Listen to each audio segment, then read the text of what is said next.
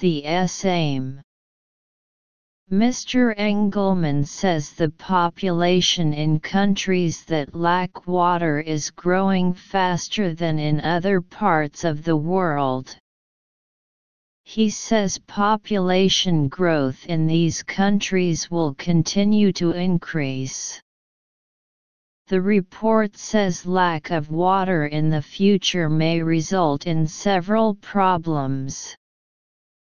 It may increase health problems.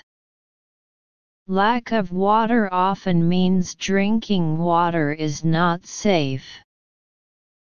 Mr. Engelman says there are problems all over the world because of diseases, such as cholera which are carried in water.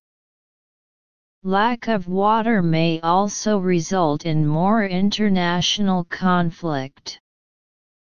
Countries may have to compete for water in the future. Some countries now get 60% of their fresh water from other countries. And the report says lack of water would affect the ability to improve their economies. This is because new industries often need large amounts of water when they are beginning. The Population Action International study gives several solutions to the water problem. One way, it says, is to find ways to use water for more than one purpose.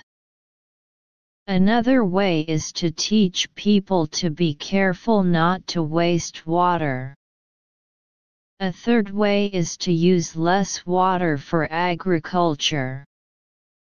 The report also says long-term solutions to the water problem must include controls on population growth.